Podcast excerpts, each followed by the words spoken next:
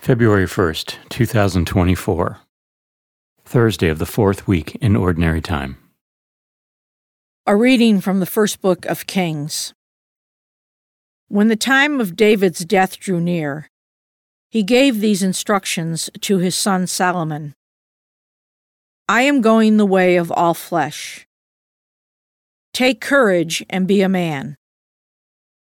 Keep the mandate of the Lord your God, following his ways and observing his statutes, commands, ordinances, and decrees, as they are written in the law of Moses, that you may succeed in whatever you do, wherever you turn, and the Lord may fulfill the promise he made on my behalf when he said, If your sons so conduct themselves that they remained faithful to me with their whole heart and with their whole soul.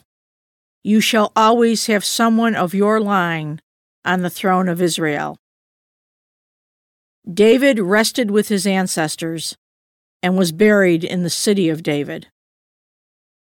The length of David's reign over Israel was forty years. He reigned seven years in Hebron and thirty three years in Jerusalem.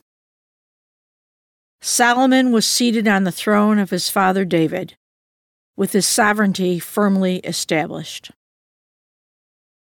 The Word of the Lord.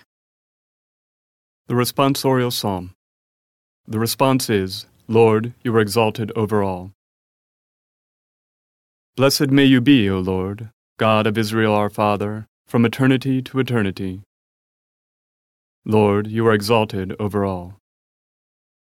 Yours, O Lord, are grandeur and power, majesty, splendor, and glory.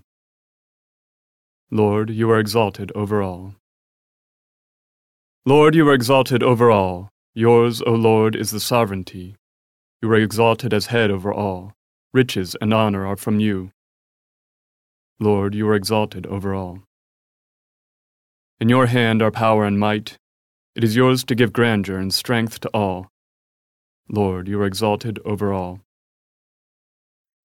A reading from the Holy Gospel according to Mark.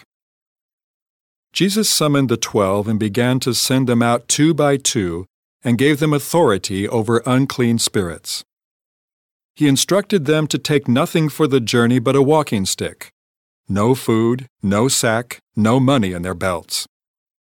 They were, however, to wear sandals, but not a second tunic he said to them, Wherever you enter a house, stay there until you leave from there. Whatever place does not welcome you or listen to you, leave there and shake the dust off your feet in testimony against them. So they went off and preached repentance. The twelve drove out many demons, and they anointed with oil many who were sick and cured them. The Gospel of the Lord.